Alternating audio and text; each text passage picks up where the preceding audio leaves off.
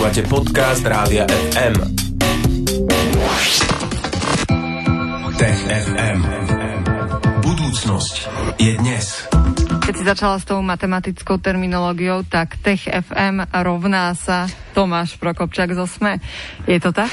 Je. Asi. Ahoj Tomáš, vítaj. Ahoj. Pekný deň. No a Tech FM to sa rovná aj veľmi zaujímavé témy a dnes jednou z tých tém bude Mars, že čo nové na Marse. Už sa nedozvedáme len, že čo nové uh, na Slovensku, čo nové vo svete, mm-hmm. ale aj nová kolónka, čo nové na Marse. Tak čo nové na Marse? No nové je to, že ten rover Perseverance, o ktorom sa tu rozprávame, tak každé dva týždne konečne začne robiť vedu, alebo teda robiť eh, výskum, kvôli ktorému na Mars letel. Uh-huh. A čo tam robil, tam robil doteraz? doteraz? No, no sa pristal, zabývaval sa. Zabývaval sa, testovalo sa, či všetko funguje ako má. Lietala tam tá helikoptéra, čiže ten rover sledoval svojimi kamerami, ako eh, Ingenuity poletuje okolo, nahrával zvuky najskôr Marsu a potom tej helikoptéry. No ale teraz by konečne mal začať a robiť to, prečo vlastne celá táto misia na tú červenú planetu letela. Tak si povedzme viac o tej misii, čo bude teraz robiť rovera. V skutočnosti rover Perseverance tam išiel hľadať stopy po mimozemskom živote. Vlastne je to prvá taká veľká skutočná misia, ktorá nejde nájsť žijúcich mimozemšťanov, ale e, stopy po možných dávnych kedysi žijúcich pravdepodobne mikróbov. A na to e, má ten rover zariadenia, ktoré by to mohli odhaliť. Rôzne druhy kamier, e, spektrometrov, nejakých laserových inštrumentov, dokonca má vrtá tak, aby mohol zavrtať do skaly.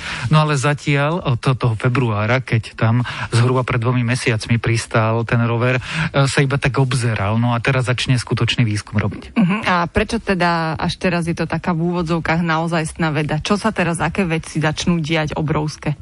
Už začal sa okolo seba obzerať v zmysle, že začal skúmať skály a povrch a jednotlivé usadeniny a horniny, pretože mm, ten rover pristal v krátere jezero, ktorý bol kedysi pokrytý vodou. Sú tam naplaveniny a tieto naplaveniny by mohli ukrývať, čo ja viem, nejaké stopy po dávnom minulom živote aj na našej Zemi. Niektoré mikroby vytvárajú niektoré útvary, ktoré vznikajú len vďaka životu No a po podobných stopách ten rover teraz začne pomaličky pátrať. Ako to bude vyzerať? Bude sa najskôr kamerami obzerať, kde je a hľadať správne miesto.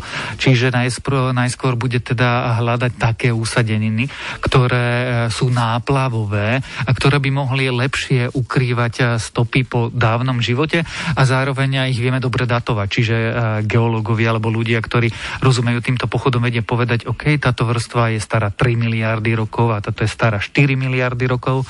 No a keď takéto vhodné miesto nájdeme, tak eh, jednak ďalšie prístroje na palube toho rovru dokážu eh, tie usadeniny analyzovať. Ale vrtákom sa vieme aj zavrtať do tých skaliek a pozrieť sa teda hĺbšie dovnútra a tam pátrať po nejakých stopách. Uh-huh. Čo chce zistiť, to sme si asi povedali, že či tam boli aspoň minimálne tie mikroby, nejaké mimozemské. Mňa by zaujímalo, áno, nie? No nevieme, ale dúfame, že áno. No ale toto chce zistiť. Áno. Uh, ako zistíme, že sú mimozemské mikroby? Čo keď budú rovnaké, ako máme my tu na, na Zemi, naše mikroby? No ak ten vek tých mikróbov bude podľa tých eh, vrstiev eh, starý zhruba 3 miliardy rokov, tak sú určite mimozemské. Ak by sme, eh, pretože my neuvidíme tie mikróby, my uvidíme len tie pozostatky. Na Zemi sú to napríklad stromatolity, to sú také malé gulvočky, ktoré vyzerajú ako skalky, ale my vieme, že to nie je skala, ale je to vlastne zvyšok metabolizmu mikróbov. Ak narazí uh, rover na niečo takéto, tak my vieme, že jediný spôsob, ako to mohlo vzniknúť, bolo tak, že tam prebiehal život. Ale uh, Perseverance nemá prístroje, ktoré by dokázali odhaliť uh, žijúce baktérie.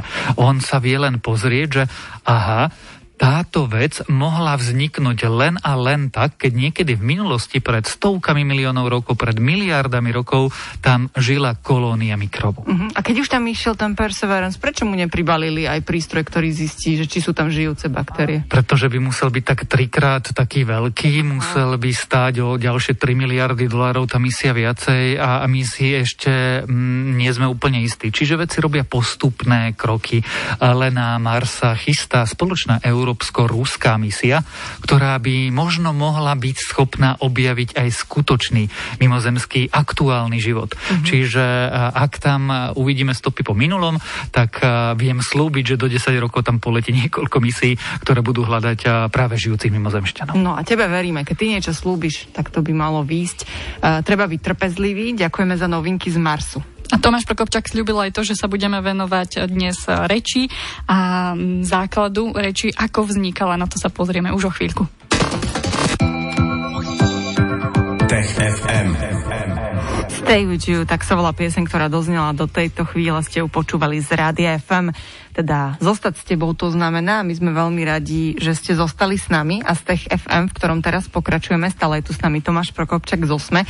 Teraz sa budeme rozprávať o zvukoch, ktoré sú vraj základom reči. Takže my sme si mysleli, že vznikla reč a čo s tým mali gesta? Gesta neboli na počiatku reči, Tomáš? Práve, že veci si veľmi dlho mysleli, že ľudská komunikácia, alebo teda komunikácia našich dávnych predkov začala tak, že sa dorozumnievali gestami. Uh-huh. Že na počiatku reči, akéhokoľvek spôsobu dorozumňovania sa medzi jednotlivými členmi tej tlupy boli na začiatku gesta. Pretože na to znie logicky, tak ukážeš, kam chceš ísť, ukážeš na nejaký predmet, ukážeš na seba, že ten predmet chceš.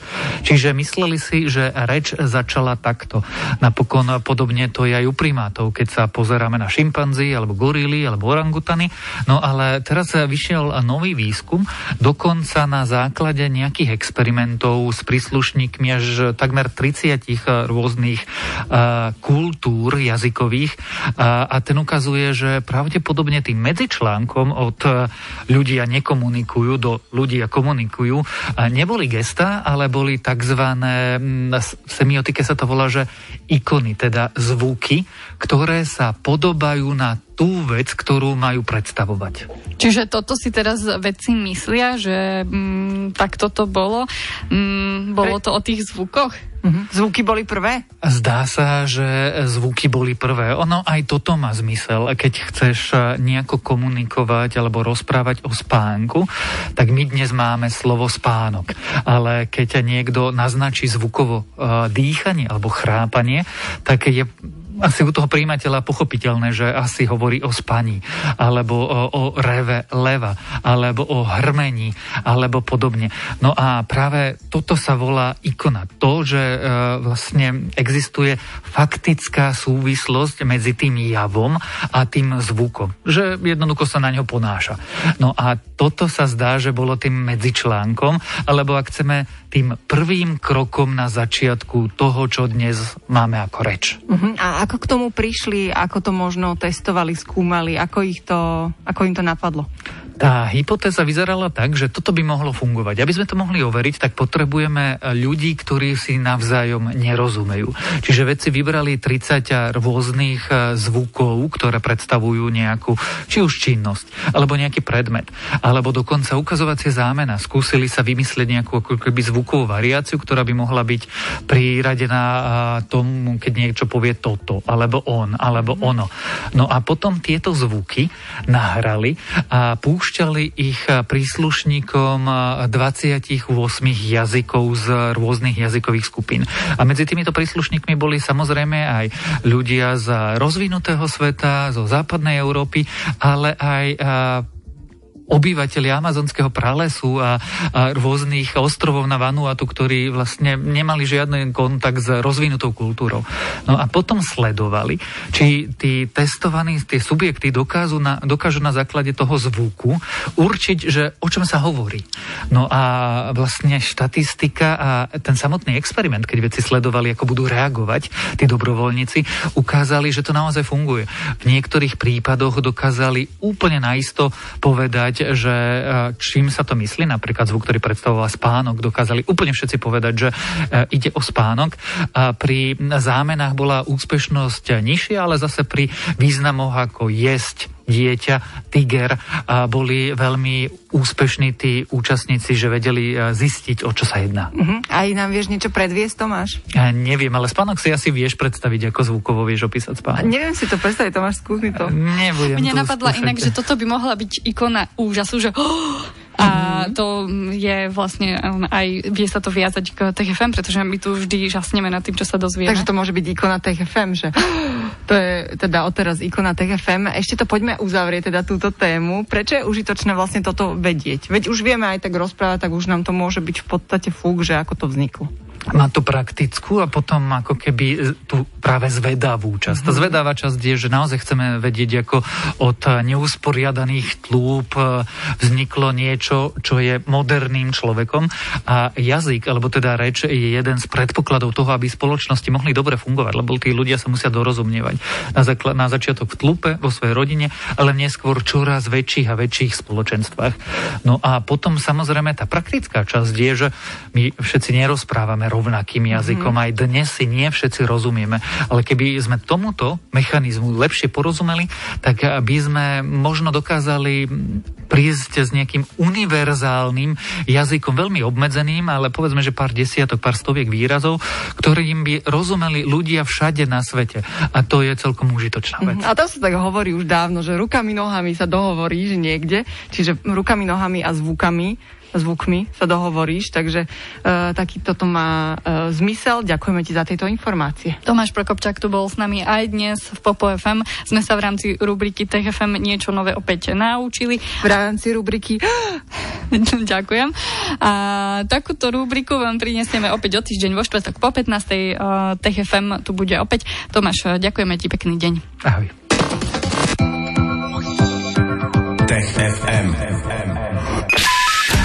Stream. Živé vysielanie a playlisty nájdete na www.radiofm.sk.